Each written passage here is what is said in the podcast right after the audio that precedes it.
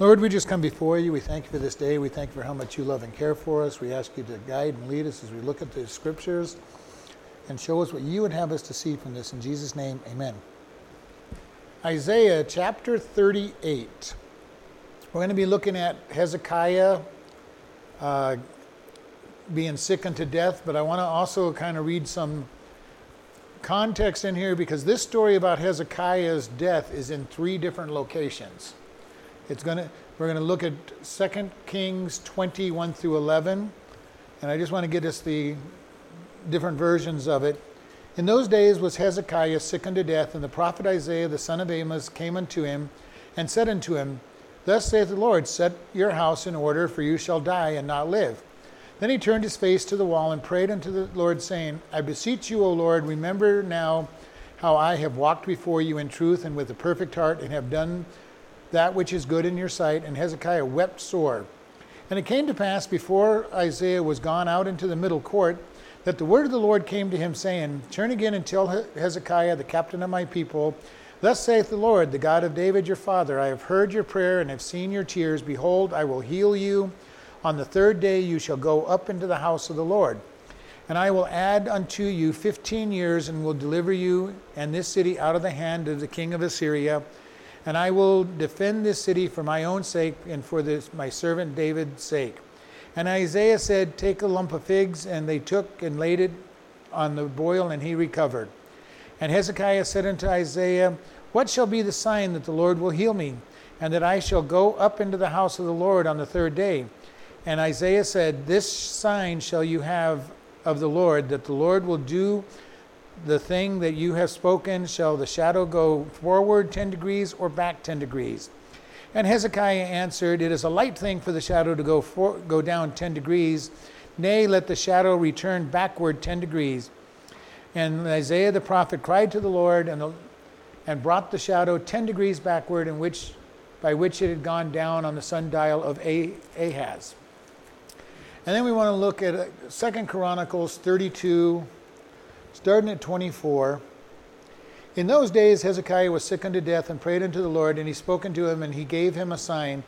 But Hezekiah returned not again according to the benefit done unto him, for his heart was lifted up. Therefore, there was wrath upon him and Judah and Jerusalem. Notwithstanding, Hezekiah humbled himself before, for the pride of his heart, both he and the inhabitants of Jerusalem, so that the wrath of the Lord came not upon him them in the days of Hezekiah. So this tells us that Hezekiah did not honor God, did not respect, respect the gift uh, that was given to him. And one of the things that this section does not talk about is during those 15 year, extra years, Manasseh was born and he became the next king after Hezekiah, and he was one of the more wicked kings until the very end, and he turn, turned to God at the very end. But he was a very wicked king, and he would never have been born had Hezekiah not asked for this blessing, extra life. And I think this whole story shows us that we need to be careful what we pray for sometimes because God might answer our prayer and it might not be everything that we expect it to be. So, Isaiah chapter 38, verse 1. In those days was Hezekiah sick unto death, and Isaiah the prophet, the son of Amos, came unto him and said unto him, Thus saith the Lord, Set your house in order, for you shall die and not live. Then Hezekiah turned his face toward the wall and prayed unto the Lord, and said, Remember now, O Lord, I beseech you, how I have walked before you in truth and with a perfect heart, and have done that which is good in your sight. And Hezekiah wept. Then came the word of the Lord to Isaiah, saying, Go and say unto Hezekiah, Thus saith the Lord, the God of David your father, I have heard your prayer, I have seen your tears. Behold, I will add unto your days fifteen years, and I will deliver you and this city out of the hand of the king of Assyria, and I will defend this city, and and this shall be the sign unto you from the Lord that you will that the Lord will do this thing that you have spoken. Behold, I will bring again the shadow of degrees which has gone down in the sun of Ahaz, the dial of Ahaz, 10 degrees backwards, so the sun returned 10 degrees, by which degrees it had gone down. The writings of Hezekiah, king of Judah, when he had been sick and was re- recovered from his sickness. So I want to look at this, and I think it's very interesting here. Hezekiah has been a good king. He started out doing what was right. He tore down the high places, he He destroyed the, the uh, groves, he destroyed the temples. He has been a very good king, and he gets sick. And it's a sickness unto death. And Amos, Isaiah comes along and says, uh, hey, hey, buddy, get ready, get your house in order. Get your will put together, decide who's going to be king over you, get, get everything in order because you're going to die, you're going to be buried. And Hezekiah turns around and away from him starts crying and praying. And you know, I sometimes wonder about Christians and our attitude toward death because I see this in Hezekiah. Hezekiah has been following God. He's going to, he's getting ready to go home. And God says, get your house in order. You, you've been, you basically, you've been good. Get your house in order. And he goes into such tears and begs God to live. And you know, I understand on one side the desire to, to live and, and, and go, but I also understand when Paul said, I'm torn between the two ideas. I want to go home to heaven, which is better for me. Then he tells the people, but it's better for you, the church, if I stay here and teach you. And I'm really torn between the two because I want what's good for you, but I really want what's good for me. Okay? And I understand that idea. If I can't teach and minister to people, I want to go home. I don't, I don't want to go a day beyond being able to help others grow in Christ. As long as I can help people grow in Christ, I am content to be here no matter what God has in store for me. I'm content to be in place teaching people. As soon as that's done, I want to go home. I'm looking forward to going to heaven. Not that I'm going to do anything to make it happen quicker or anything, but I'm looking forward to going to heaven and seeing my Savior. One side of me would really like to die preaching and teaching. But it'd be so traumatic to the church and the people that I'm teaching, I don't want it, I don't want it to happen. But that would be to me heaven to be, te- to be teaching about Jesus and then all of a sudden be in his presence. That would be so such a wonderful experience. You know, I was just talking about you, Lord, and here you are. And here we see, and we see it over and over even in the scriptures. You know, many people, when Jesus went to Lazarus, because Mary and Martha wanted him resurrected, and it says that Jesus wept everybody looks at that and see, you know, because they said, see how much he cares about his friend. Now, I don't think he was crying about having lost Lazarus. I think he was crying because of what he was going to put Lazarus through. That's a personal opinion because he understood. Lazarus is in a better place. Mary and Martha, I know you really want him and you're really sad. I'm going to go ahead and bring him back. And I think there was a double miracle there. He brought him back from heaven and had to have clear, clear, cleared out his memory about what he experienced. I do not believe that you could be called back from heaven and be happy on, in this world because everything would be so dark, so dreary, so miserable. Even with the blessings of God, I don't believe that you could come back from heaven and be happy on this world. Uh, so I believe there was a double miracle. He, he brought him back to life and he had to have cleared out his memory of heaven. And he did, and why did Jesus do that? He did it for Mary and Martha's sake, not for Lazarus. I'm sure if they could have talked to Lazarus, he said, No, I'll be, I'll be here when you get here. Just leave me. I am perfectly happy. I am perfectly happy being where I'm at. Hezekiah did not have that much confidence in God. He saw God as just the God of this world and not, not eternity. And this is sad because I know so many people that are that way. You know, the, the old adage, you know, how are you doing? Well, I'm on this side of the, on this side of the earth. And they're saying like that's a good thing. Well, yeah, I'm glad if I can serve God, I'm glad to be on this side of, of this side of the uh, earth, but I want to be in heaven. This should be our goal. You know, I want to go through heaven. Hezekiah faced the shadow of the valley of death and says, I'm not going, God. I don't want to go. Give me, give me more life. And the amazing thing is that God gives it to him. You know, I, and this is just it. If you pray intensely enough and ask God hard enough, you might just get the answer to your prayer. Make sure you're praying in His name and with what He wants.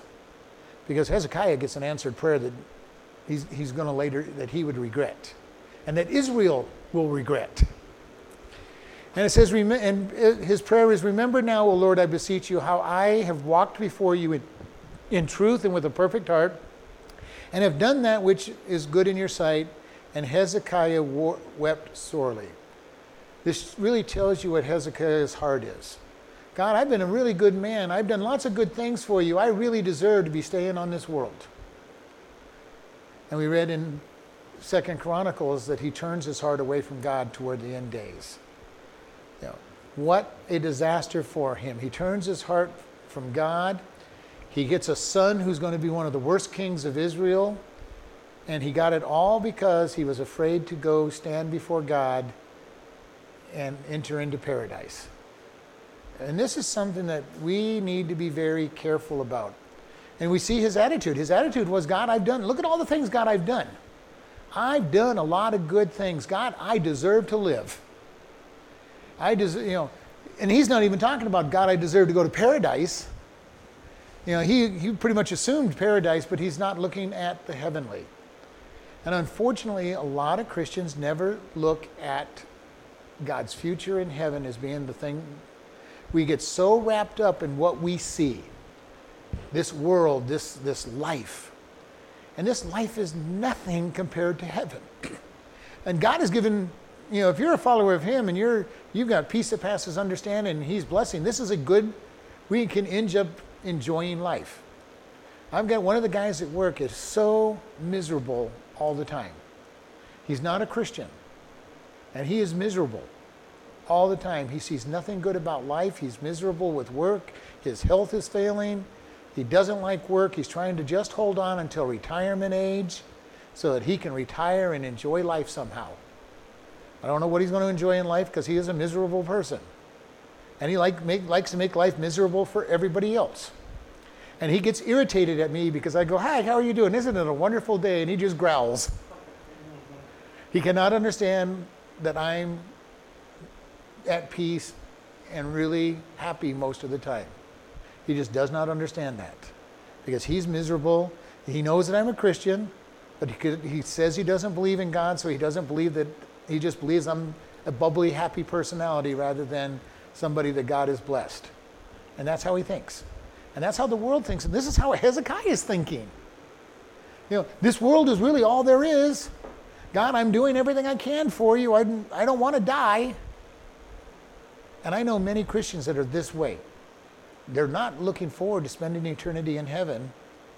Part of it is because I don't really think they know who they are in Christ. And this is the sad thing. How many Christians do not know how God sees them? God sees us as perfect. He's waiting for us to come to heaven because He says, That's my son, that's my daughter. They're perfect. They're the righteousness of Jesus Christ, my son, and they are perfect. And unfortunately, too many of us don't see that we're blessed, we're adopted, we're, we're a child of God. He sees us as perfect, He sees us as righteous. And it is a sad thing that we don't see ourselves that way. And again, if we saw ourselves that way, how would we treat others? If we really started to understand how God sees us, it would change the way we deal with others. If I see myself in needing of His grace and, and His mercy, and that I'm so blessed that He's given me grace and forgiveness, I would be motivated then to show grace and forgiveness to other people. And I see so many Christians that don't want to show grace and forgiveness to other people. You know, they're just, oh, no, you don't deserve it, I'm not giving it to you. Because somewhere in the back of their mind, they think that God has changed me and I somehow deserve the grace and mercy that God has shown me. I am agreeing with Paul. The more I walk with God and the closer I walk with Him, the more I see that I'm just a sinful, dirty, rotten scoundrel that may not be doing all the crazy stuff that a lot of the world is doing, but by no means am I pure and, and, and clean. And God shows it to me all the time. He goes, What did you just think? What did you just do? What did you just say? Uh, okay, God, I guess you're right. I'm not very good, am I? He goes, I still see you as perfect. I still see you as forgiven, but we do need to see ourselves as who we are, but we also need to understand who God says we are. Well, we will never have our first thought being a godly thought. We can be walking so close to God that that godly thought comes so close that we think it was first, but we are flesh and blood. You know, when somebody says something against me, when somebody smacks me upside the head, my first thought is going to be retaliate. Now, I can be walking so close to God that his says, no, give grace, give mercy, and it comes in so fast that I might think that it was my first thought. But my first thought is always going to be retaliate. And if I'm walking close to him, I can live godly because he's right there. But my first thought is always going to be, you, you, you dirty, rotten so and so, I'm going to I'm to take care of you for that. You, you're going to you're to get what you deserve. And then God, but God can be right there and saying, grace, grace. And this comes down to really understanding I don't deserve anything He's given to me. Even after 48 years of walking with Him and cleaning out a lot of garbage out of my life, there are still a lot of sinful thoughts and, act, and activities in my life. And I get, okay, God, yes, I need, I need grace and mercy. I guess I really need to show grace and mercy to others. And that is what our movie about, is about tomorrow learning to give grace. From a man who thought he knew how to give grace, and then he's challenged on, do you really know how to give grace? And believe me, I get those challenges all the time. And because, I, because of how far along I am, my challenges are pretty tough sometimes. All right? I get people who are a lot like this movie is where you think you know how to give grace, and all of a sudden into your life comes somebody who really challenges can I give grace and forgiveness to this person? And Hezekiah is not living in that world. He's thinking, God, I, I deserve this prayer. I really need this prayer answered, God, because I'm a good person. And we're going to find out that he really wasn't that good a person. God was using him, God was giving him mercy, God was giving him grace, and he was a pretty good follower of God. He's the one when the king's surrounding the, the city that he's praying for God, and he immediately bows his face down on the ground and says, God, deliver us from these from these people after he had done a couple other things wrong, like trying to go buy Egypt's help and all this other stuff. But he finally bows his heart to God and says, God, you're my only hope. Now he's forgetting that God is his only hope. Well, God is his only hope to live, but he's forgetting that God has a full life after this. And this is something that we need to keep in mind. What keeps us moving and motivating to do things in this world is our focus on heaven. And it's, it's an accusation a lot of times. This person is so heavenly minded, they're of no earthly good. There is no such thing as being too heavenly minded. Because the more we see God's greatness and blessing, the more we are going to do on this world. This world has changed drastically because of Christians and our heavenly minded attitude, where we say we're all children of God, we're all created in His image. We have built hospitals, we have built orphanages, we care for the the needy, we care for the, the ones that need help. Before Christianity and what we're returning to today is if you're sick, tough. You can't get healthy, it's your problem. You can't afford the doctor, it's your problem. It's not my problem. You got injured in battle, you've been a good soldier, see you later. We're going to leave you here on the side of the road. If you can get healthy, come and join us. If not, fun having you.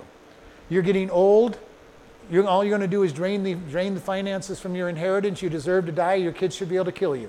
Uh, kids are going to be a trouble and bothersome to my lifestyle. Just kill them. Get rid of them. No big, no big deal. And this is what happens. This is what was it like before Christianity, all through the history before Christianity. And we and I, and I hate it when they say we're being post-Christian. We're actually going to pre-Christian. What was what was is becoming. And that tells us back to our Ecclesiastes studies there's nothing new under the sun. The real new part was when God moved and brought people that cared for other people. And that's not even new because there was pockets of it all through history with the Jew, Jewish people. And the new thing was the 2,000 years where we had Christian morals and ethics reigning over the world. Not all Christians, but just their, the rules and ethics of good behavior and caring for people and building hospitals, building orphanages, caring for the caring for the the ones who don't deserve to be cared for. Hezekiah is forgetting all about this kind of a God. He's saying, God, I did, look what I did. I turned this country around. We see that in there. You know, look at all that I did. And we are in trouble when we, we try to put it I in the middle of everything. That was Satan's big sin. I will exalt myself. I will ascend to the mountain. I will sit next to the Most High. And he was cast out of heaven. And when we get in there thinking that I have done anything, God will say, okay, let me show you what your pride's going to accomplish. And pride is something we all have to deal with. It is so easy to get prideful. It is so funny. Every time I start to get a little proud, I see the numbers on our webpage climb up in the sermons, and God will say, okay, let me bring you back down. So I try very hard now not to even hardly look at those numbers to try to figure out how we're doing. You know, if God's using it, great. And I don't know how He's using it, and He might not be telling me just because of my problem with pride, that He doesn't want me to know how it's being used and what's going on. And we want to be very careful of them. Here we see Hezekiah praying, and he prays and he wept sorely. And then in verse 4, and then the word of the Lord came to Isaiah, saying, Go and say to Hezekiah, Thus saith the Lord God, God of David your, your father, I have heard your prayers, I have seen your tears, and behold, I will add 15 years. Hezekiah gets his prayer answered. And again, we go back to Second Chronicles that we read and says that he became proud and arrogant. And we know from other places that Manasseh is going to start reigning when he is 13 years old which means add 15 years to Manasseh, uh, to Hezekiah's life, and you have this 13 year old taking, taking the reign. He was born two years after the promise that Hezekiah would have 15 more years. How sad. How sad for Israel that that happened. Now, I don't know if any of Hezekiah's other kids would have been better or not, but, but Manasseh gets to reign. And, and I kind of wonder what happened to Hezekiah's other kids uh, throughout this process. But he says, You're going to have 15 years. Now, I'm not sure that I would like to know exactly how many years I have in my, in my life. I don't know that I would like to know, okay, you have five more years. It might be nice for the first four. Okay, okay, I can, I, I've got a goal, I've got a goal. I'm in that last year. How tough would that be? All right, okay, God, did you mean exactly 365 days in this year or 15 days in this year? You know, not knowing the exact day, but also knowing this is, this is the last year I'm going to live. Even if it is 365 days, this is the last year I'm going to live, especially when you've already begged to have your life extended. Okay, it would be one thing to die not knowing, but he's begged. It would be, I think it would be an awful place to be. And God says, You've got 15 years. And then God says, I will deliver you and this city out of the hand of the king of Assyria, and I will defend this city. Hezekiah, you've, been, you've had this, all this trouble with Sennacherib. I'm going to I'm going to defend you. I'm going to protect you. I'm going to help you, help you out of this trouble and deliver you from these people. So, in many ways, it sounds like a great deal for Hezekiah. Hezekiah, your enemy is going to be destroyed. I've given you health. Your city's, your city's delivered. Matter of fact, you don't have to worry about Assyria coming in during your lifetime. And it's an amazing thing to me that when God makes this promise to some of these kings, you know, they go, okay, I'm fine. David, when he was told, your judgment won't fall on you or Solomon, he's like, okay, good. I can't remember which other king, but one king was, was told that your, your judgment, your penalty is not going to fall on you, but it will fall on your, fall on your son. And he, oh, great, thank you. Yeah. It's like, okay, your son is going to suffer because of something you did, and you're happy? How selfish do you have to be for that to happen? You know, to be happy that your son and your people and your nation is going to suffer, but you don't. That to me is hard for the fathom. Just because I want to walk with God, I want to I, I agree with, with uh, Moses. God punished me. You know, you said you want to make me the new, new Abraham and start a new kingdom. No, God, that'll, that'll ruin your testimony. We can't do that. But if it will help, if, they'll, if you will keep these people, take me and put me in hell, but save the people. Paul says the same thing. He goes, If I could go to hell in your place for all of you to go, I would gladly do it. I don't have that kind of love for people yet. Okay? I have a great love. I want to see them get saved and all that, but I haven't ever had the, the audacity to even think that prayer. Now, I know God wouldn't make it happen, but I still have never thought that prayer. God, if you would just save all these people, whatever, my family, the church, whatever, then just send me to hell. I have, don't have that much love yet. Uh, I can't imagine having that much love. It's taken God to give me any love for people. And I am not there yet to be able to make that kind of a prayer. Not that it would ever be answered. God would, and I think both Moses and Paul knew, but it was the heart that they had. God, I would give anything to save these people. I know they don't deserve it. I know that they're awful and miserable people. But if, but if it could be, just send me to hell and, and take them to heaven. And I don't have that kind of love. Hezekiah is not going to have that kind of love. And we go forward, you know, in there. And it says, This shall be the sign from you of the Lord, that the Lord will do this thing that he has spoken. Behold, I will bring again the shadow of the degrees that have gone down in the sun by, sundial of Ahaz, 10 degrees backwards. So the sun returned 10 degrees, by which degrees it had gone down. In other words, the shadow on the sundial moved backwards.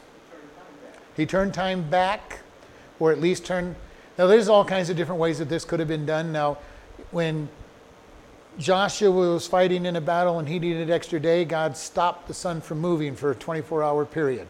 Did he stop the earth? Did he, you know, how did he do it? I don't know, don't care. All it says is that he did it. And if the sun stopped on that side of the world for a day, that meant it was dark on the other side of the world for the day. And I'd love to find some history that talks about a 48 hour night you know, somewhere here in American Indian legends or the Polynesian islands, wherever, wherever it would be dark for 48 hours. I would love to find that because that would, you know, that would be all, oh, look at that. Look how crazy they were. They thought they had a long night. If God stopped the sun somewhere over there, then there would have to be a long night. However, just saying that, God is light. The world could have rotated just like normal, and God could have been the light for, for them just as if the sun had been shining. How God did it, don't know, don't care. All right? Because He's the creator, He can do what He wants. How did He make the sundial go back 10 degrees, which would be somewhere between 20 and 40 minutes, depending on how you measure the degrees, and we don't know. On a 20, on a 365, uh, 360 sundial, it would be 20 minutes. But we only have sun 12-hour days, so 10 degrees back could be uh, 40 minutes because of the measuring the amount of sunlight. And we don't know exactly what it is, but God somehow gave him 20 to 40 minutes. Did he do it by stopping the world from rotating and running it backwards or stopping it just like he did with, the, with Joshua and the long day? Did he move the sun itself to, to change it? And there's a, I read a long article where a guy tries to prove that God actually literally moved the sun so that the degrees would, would be there because he said that we had a 360 day year and now we have a 365 day year, which would, and he gives a lot of math to how 40 minutes would be just perfect for, you know, for the sun to move this much and cause a longer, longer day, you know, for the, for the, for the earth. How God did it? Again, I don't care how he did it. All I know is he said he did it. Did he move the sun? Did he move the earth? Did he stop the earth? Did he totally reverse the earth? Even if he stopped the earth, what a miracle that would be. You know, did he just move the sundial back? You know, I don't know how he did it. It doesn't matter. You know, God did it. And this is one of these places where people go, you know, well, that can't be true. The sun, the sun couldn't have gone back 10 degrees. It can't go back 20 minutes or 40 minutes. Just no possible way. I serve a God who created the whole heavens and earth and created everything in the earth and created the sun and moon and the earth, and it is obeys his commands. And if God wants to have moved it, he'll have moved it. It could be as simple as all of a sudden there was a shift in the axis of the earth by about 10 degrees. That is possible because the earth, even today, shifts a little bit. And every time it does, they have to change our clocks very microscopically, you know, by a couple seconds. So it would be a pretty major shift if you have a 20 minute shift. But, you know, God could have done any number of, of ways to do this. And I'm not worried about how he did it. All I know is it says he did it, he did it. And it says it in three different places that he did it. I think he wanted it to be very clear. Right here I did it, right here I did it, right here I did it. Guess what? I did it. All right? Joshua's battle is only given to us in once, but it is referenced a couple of times that it, that it was considered to be a true event because other people reference back to the, the long day of the battle. Uh, here, God says, Fine, you don't want to believe one? I'll write it three different places. with three different writers, and so that you will hopefully now remember and trust it. And you know, this is the great thing when we talk about this. If you read something one time in the Bible, you can believe it, but don't be trying to teach a doctrine on it. This one is written in three different places. When God repeats something three times, he's, he's trying to make a point. And I was really trying to figure out, God, what point are you trying to make here? And I think it literally is just, I am powerful enough to move the, move the sundial back 10 degrees. And if you, in case you don't want to believe it, I'm going to keep repeating it to let you know it happened. And again, this, this comes down to faith. How can I prove that God did this? I can't. He said he did. And Kings it said it did, and Chronicles it said, it said he did. And he's very clearly saying, I did it. And my God is powerful enough to do it. The how is irrelevant. And, I, and I've said this so many times. If people can point out a natural phenomenon that can answer a supernatural event, I really don't care. Because it happened just when God said that it would. And so if there was some mighty earthquake or the axis of the earth t- tilted or somehow we proved that the sun was moved, you know what? I don't care. It still happened at just the time God said it was going to happen for Hezekiah's sign to be proven. Doesn't matter to me the hows. God is smarter than we are. He knows just a little bit more about science than we do. So if he could say, okay, all I had to do was tweak this over here and the rain was stopped for, for, for five years in the land, I don't care if you can point out to me where it happened. It still happened at the right time. And when the prophet prayed for rain, the rain came. So again, God tweaked the rain, the, the weather to stop it, and then he tweaked it to, to start again. And somebody could prove this is how he did it. I don't care because God knows just a little bit more about weather than we do. He would know exactly, well, if I make this happen over here in this part of the part of the world, this is what's going to happen over there. I don't care if you can give me a, a rational exp- uh, reason for it. It still stopped when the prophet said no more rain, and it didn't start again until he said, let there be rain. So if we have these natural explanations, I don't, I don't mind. They all fall flat anyway.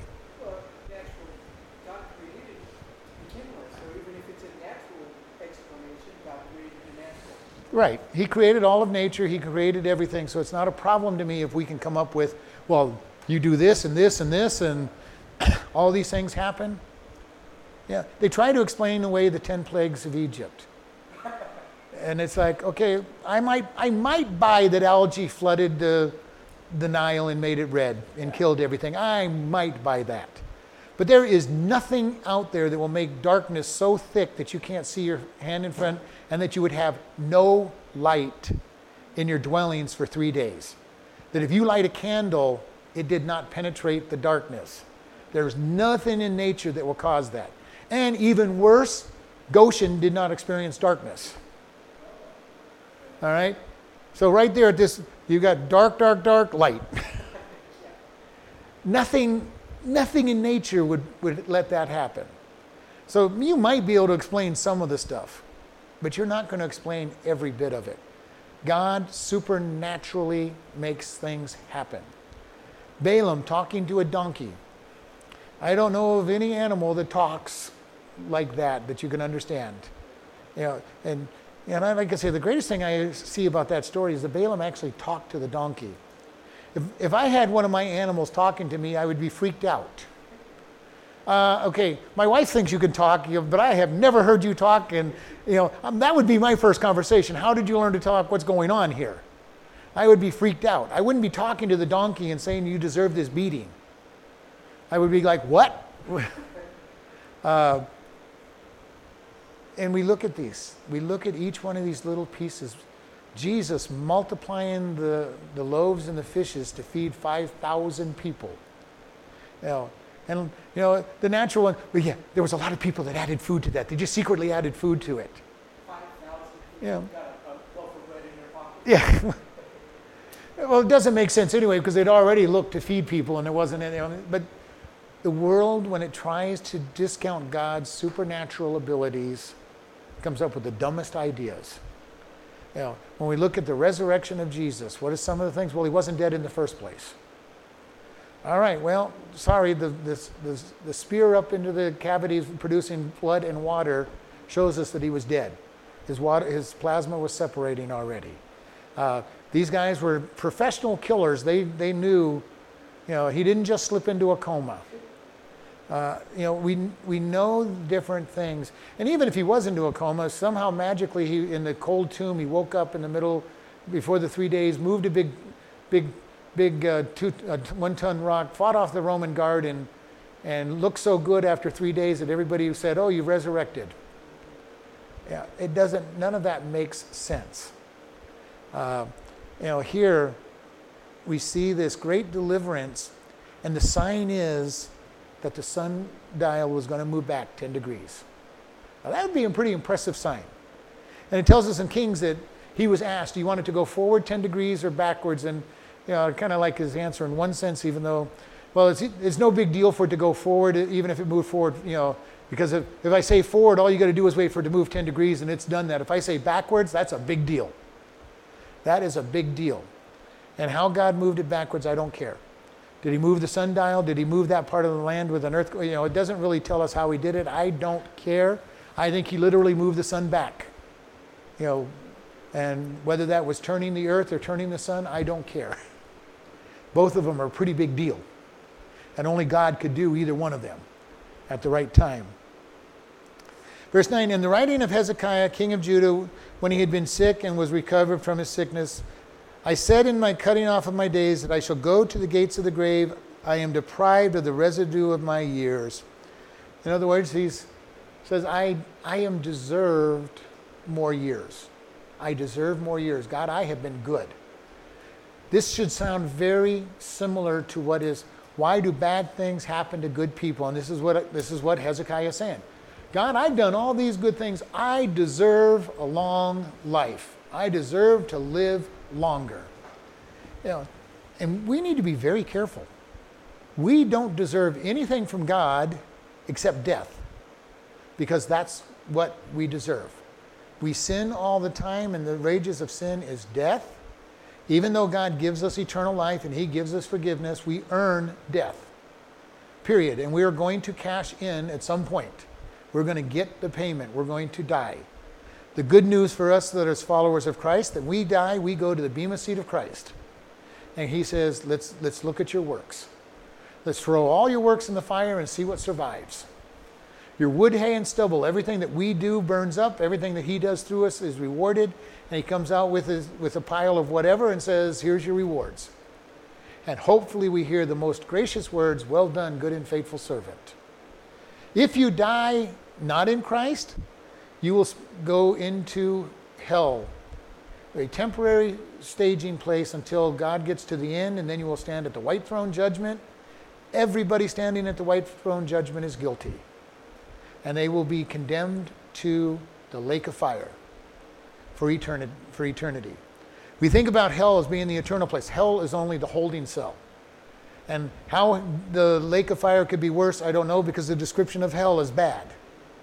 Fire that burns and you do not, you do not uh, can be consumed. A worm that turns, you know, which is your conscience. You know, reminding you you're there because you made bad decisions. You know, can you imagine if you, your, your conscience bothering you for eternity and never being able to get forgiveness. That's what I'm meaning.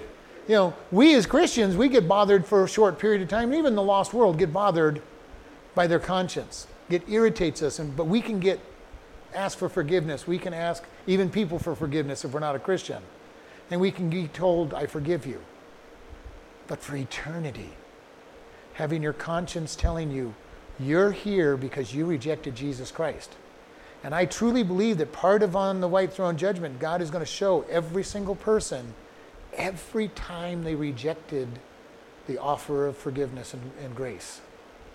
And they're going to remember it for all of eternity. I'm in this awful, miserable, terrible place because I rejected however many offers I rejected. And we know it's bad enough because when Jesus told the parable of, of Lazarus and the rich man, he goes, The rich man looked up in agony into the bosom of Abraham, which is paradise, and said, Father Abraham, you know, I want just a drop of water. And he says, You had yours. You had your rewards in life, now you get to suffer. You know, and that is, and he had the arrogance to ask for Lazarus to come and give it to him. He still, even though he was in suffering in hell, waiting for the ultimate judgment, he still thought he was better than Lazarus who went to heaven. You know, send Lazarus down here. I still have a lot of pride. I'm, I'm still better than him, even though he's in a better place now and I'm not in a good place. You know, and I really do believe that when eh, one of the problems in hell is that you're going to look up at what, you're, what you've missed. You'll be able to look into heaven. It'll be a one way mirror type deal. You know, he looked up, he saw what was going on. And I believe that's part of the punishment of hell. Now, I can't make a doctrine out of it because that's the only verse that talks about seeing into paradise. But I truly believe that that is telling us they're going to see what they're missing. They're going to see their loved ones who are saved enjoying eternity. What a, you know, we're talking about some serious punishment. You know, you're going to watch those you loved who went to heaven saying, wow, and probably being angry about it. You know, especially if they didn't tell you. but here we see this whole thing that he says, you know, I was cut off from the days of the residual of my years. Basically, he's saying, you know, he literally is believing, God, I told you I, I deserve better. And he's feeling happy. God gave him more years, which are going to be miserable years for him. And I've heard this story a lot of times where people begged God for a healing, that they were on the, on the death, and then they were sorry that they got that healing a lot of times. Things happened to them that were miserable. They watched their family fall apart. They've watched businesses fall apart. They thought this was going to be a great experience, and they, and they would have been better off, especially if they're a Christian, dead. And they regret God answering that prayer. And this is something we need to be very careful. When we pray and we beg God for something, we better be sure that it's His word and it's His, his desire because He might just answer it. Uh, it was an old country song, but I still remember it. Thank God for unanswered prayers. And it was a little, it was a little bit, you know, far fetched, but it was. You know, saw the girl that he begged God to let marry, you know, and and it didn't happen. And she found out that she turned out to be ugly and a shrew and all this other stuff, and said, "Thank you, God. You know, thank you for the unanswered prayers." And I think we need to be more along that line. God, there are some prayers that you're just not going to answer, and it's for our good that you don't answer them. Because if we beg God long enough, He might just answer a prayer that is not for our good. Hezekiah got a prayer answered that he didn't want answered. Let's see. Verse 11 I said, I shall not see the Lord, even the Lord, in the land of the living. I shall behold man no more with the inhabitants of the world. My age is departed and is removed from me as a shepherd's tent. I have cut, I have cut off like the weaver of my life. He will cut me off with pining sickness from day even to night. Will you make an end to me? I reckon till morning that as a lion, so will so he will break all my bones. From day even to night will you make an end of me. Like a crane or a swallow, so did I chatter. I did mourn and as a dove. My eyes failed to look with looking upward, O Lord. I am oppressed. Undertake for me. For what shall I say? He has both spoken unto me and himself hath done it. I shall go softly all my years into the bitterness of my soul. O Lord, by these things men live, and all these things is, the life of my spirit. So will you recover me and make, make me live. Behold, for peace I have great bitterness, but you have in love for my soul delivered it from the pit of corruption. For you have cast all my sins behind your back. For the grave cannot praise you, the dead cannot celebrate you.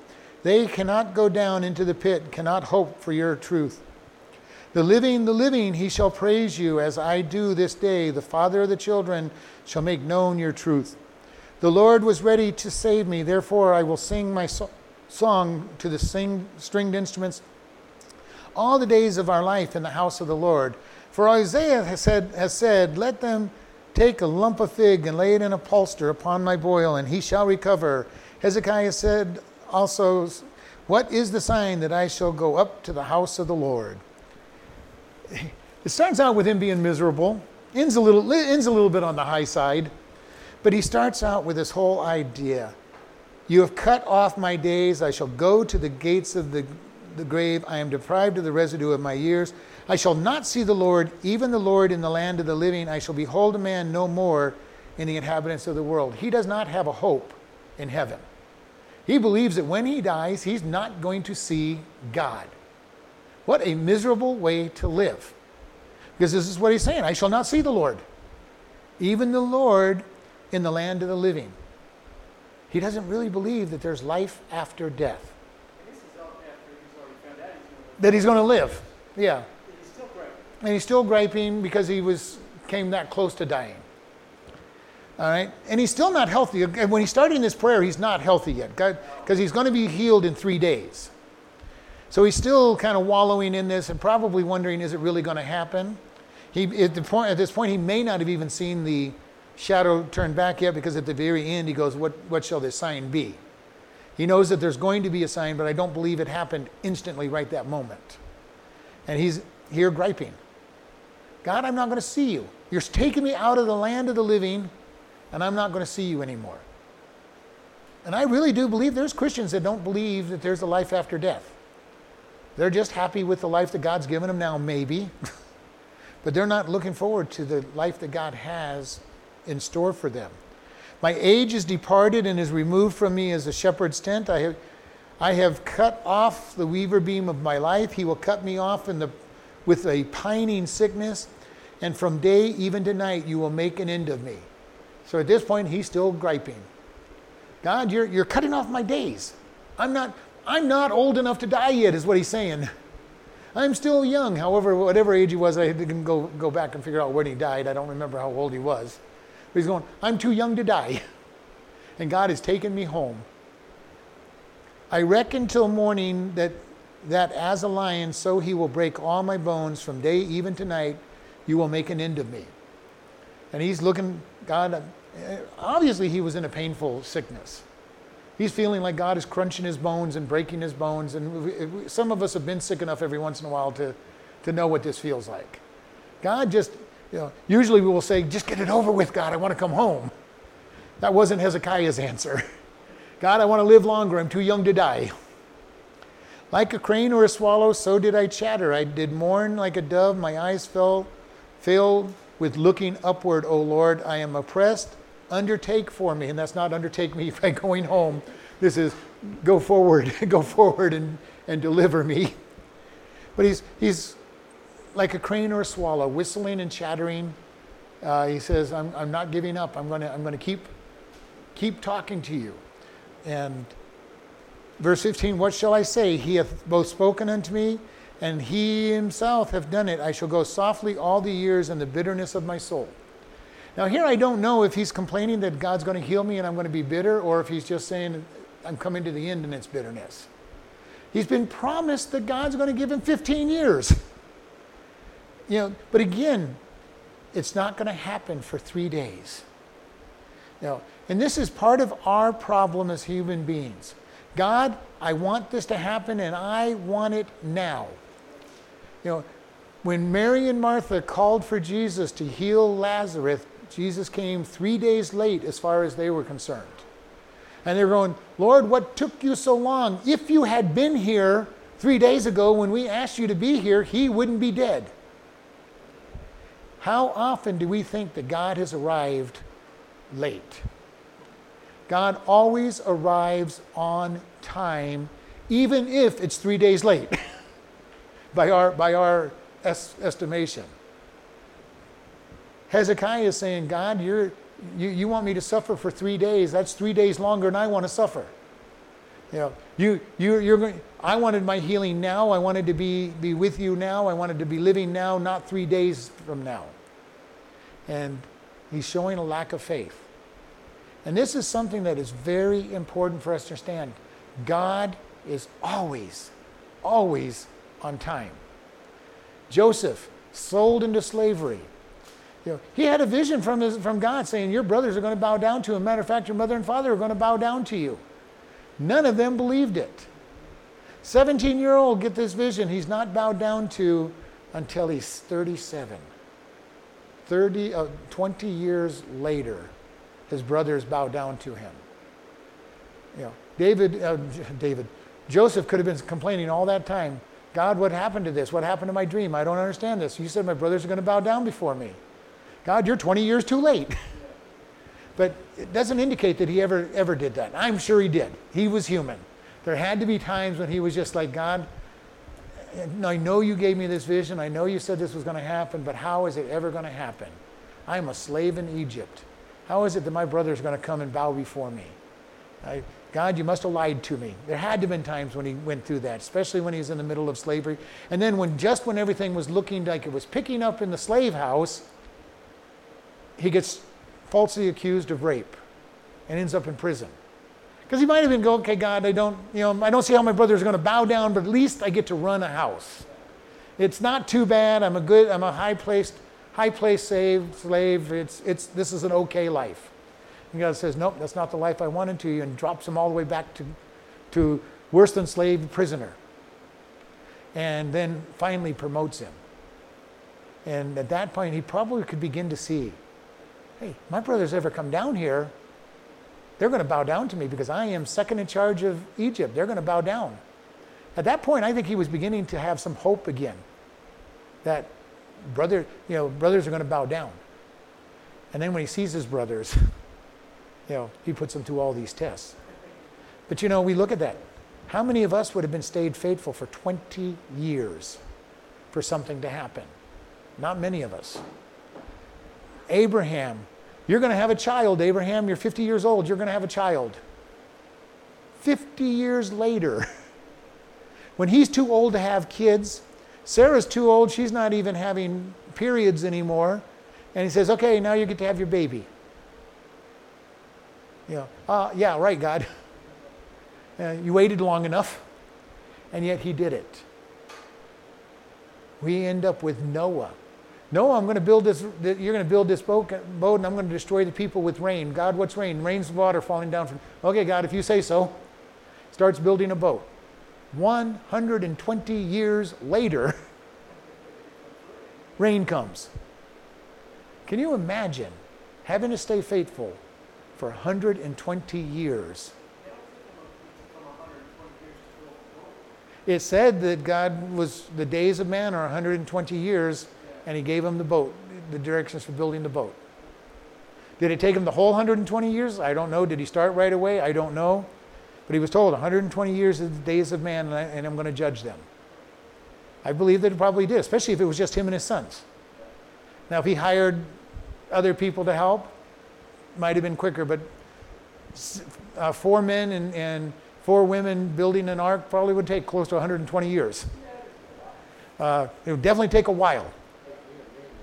Uh, and so we see this. He's saying he's complaining, and he's busy complaining. He says, "I'm like the I'm like the the swallows and the cranes, just whistling and, and chattering. God, I want you to hear me. I'm just gonna I'm gonna keep complaining. I'm gonna keep complaining. I'm gonna keep complaining. I'm not happy. We've all know what it's like to be around people that aren't happy. And he's basically telling God, I'm going to be that way. O Lord, in verse 16, by these things men live, and in all these things is life of my spirit. So will you recover me and make me to live. Behold, for peace I have kept bitterness, but you have in your love to my soul delivered it from the pit of corruption. Then you have cast all my sins behind you. At this point, he starts to get a little happy, even though he's going to suffer for three days. He goes, You have delivered me from the pit of corruption, death. This fancy way, poetic way to say death. And I love this because he finally starts understanding something. You have cast all my sins behind you. He's starting to begin to see God's grace and his mercy. And you know, this is important for us. If we're really going to understand God, we have to understand he has taken our sins. As the psalm says, he has separated us from our sins as far as the east is from the west, which is an infinite amount of distance. He has cast them into the deepest sea. He has forgotten them. Why? Because he has a divine fiat that it's under the blood of Jesus Christ, and he's by, by divine command says, I'm not going to remember sin no more. Only God can do that. And because he made that command, he is not going to go find them. They're forgiven. The only sin that's not forgivable by God is the rejection of Jesus Christ and his work on the cross. That will send us to hell. And that's enough to send us to hell. Because if you reject that, then you're standing in God in your righteousness and you're going to be judged for your righteousness, not being good enough. And this is something that is very not understood by the world, not even understood by most Christians. That your goodness doesn't impress, doesn't impress God. Everything that you can do good, God says, not, not good enough, not good enough. Your good works don't get you across the pit to, to heaven. And God says, eh, they're filthy rags anyway. Not going to be acceptable. We need to really understand that. Does that mean we don't do good works? No, we do good works because God has allowed us to do good works. And they have good consequences. But they're not going to get us into heaven. And they're not going to keep us out of hell. And we see here that he doesn't fully understand that yet. Behold, for peace I have great bitterness, that you, in your love for my soul, delivered me from the pit of corruption. I'm sorry, I read that. Uh, verse 18 For the grave cannot praise you, death cannot celebrate you. They that go down into the pit cannot hope for your truth. And that is a true statement. If you go into the pit, you're not going to praise God. But when the righteous die, we go to heaven and we will praise him for all of eternity. So he's half right in his statement, but not completely right. Those who are rejected by him cannot praise him, but those who die in their righteousness and if God is blessed get to praise God for eternity. Verse 19, the living, the living, he shall praise you as I do this day. The Father to the children which shall make known your truth. The Lord was ready to save me, therefore we will sing the songs uh, to the stringed instruments all the days of our life in the house of the Lord. So he's basically saying only the living can praise God. That's not the picture we get in the scriptures, even in the Old Testament. In heaven, the worship of God is going to be a big part of heaven. And I really am looking forward to that day. There have been times when I worship where I just for a moment just feel like I've entered into heaven.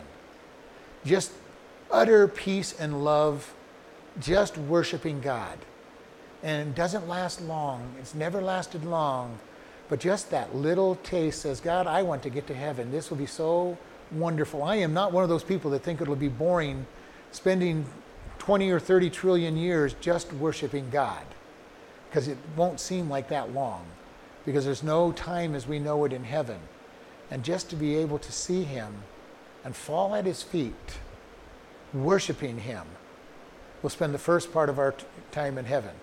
We're not going to be thinking, you know, and I, and I hear it all the time, and it actually scares me when people go, Well, I know my grandma's up in heaven watching me, watching over me. I don't think so. I think mom, dad, grandma, grandpa, great grandpa, great great grandpa, whoever's in heaven in your family, if they actually have family meet you in heaven, and it's possible, but it'll be Jesus saying, Oh, by the way, your, your great grandson's coming up today, go, go greet them. For Isaiah has said, Let them take a lump of figs and for a polster upon his boil, and he shall recover. Hezekiah also said, What is the sign that I shall go to the house of the Lord? And he already knew the sign before he started this.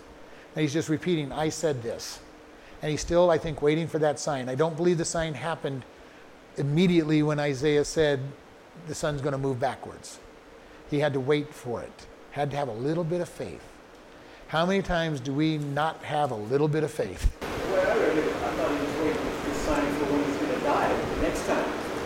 Well, no, because what he, what he was told was once you're healed, in three days when you're healed, you will go into the house of the Lord and, and worship. We go all the way back to the beginning of this, this sentence. No, he's not talking about the, the house of your fathers. If, it was, if he was looking for the time he was dying, it would be the, the house of your fathers, the tomb, the, the tomb. But he was told you were going to go worship in the house of the Lord in three days. So that's what he's saying. All right, let's close in prayer. Lord, we just thank you for this day. We thank you for your love, your kindness. We ask you to be with us and guide us. Show us how much you, you want to love us and care for us. And we just thank you in Jesus' name. Amen.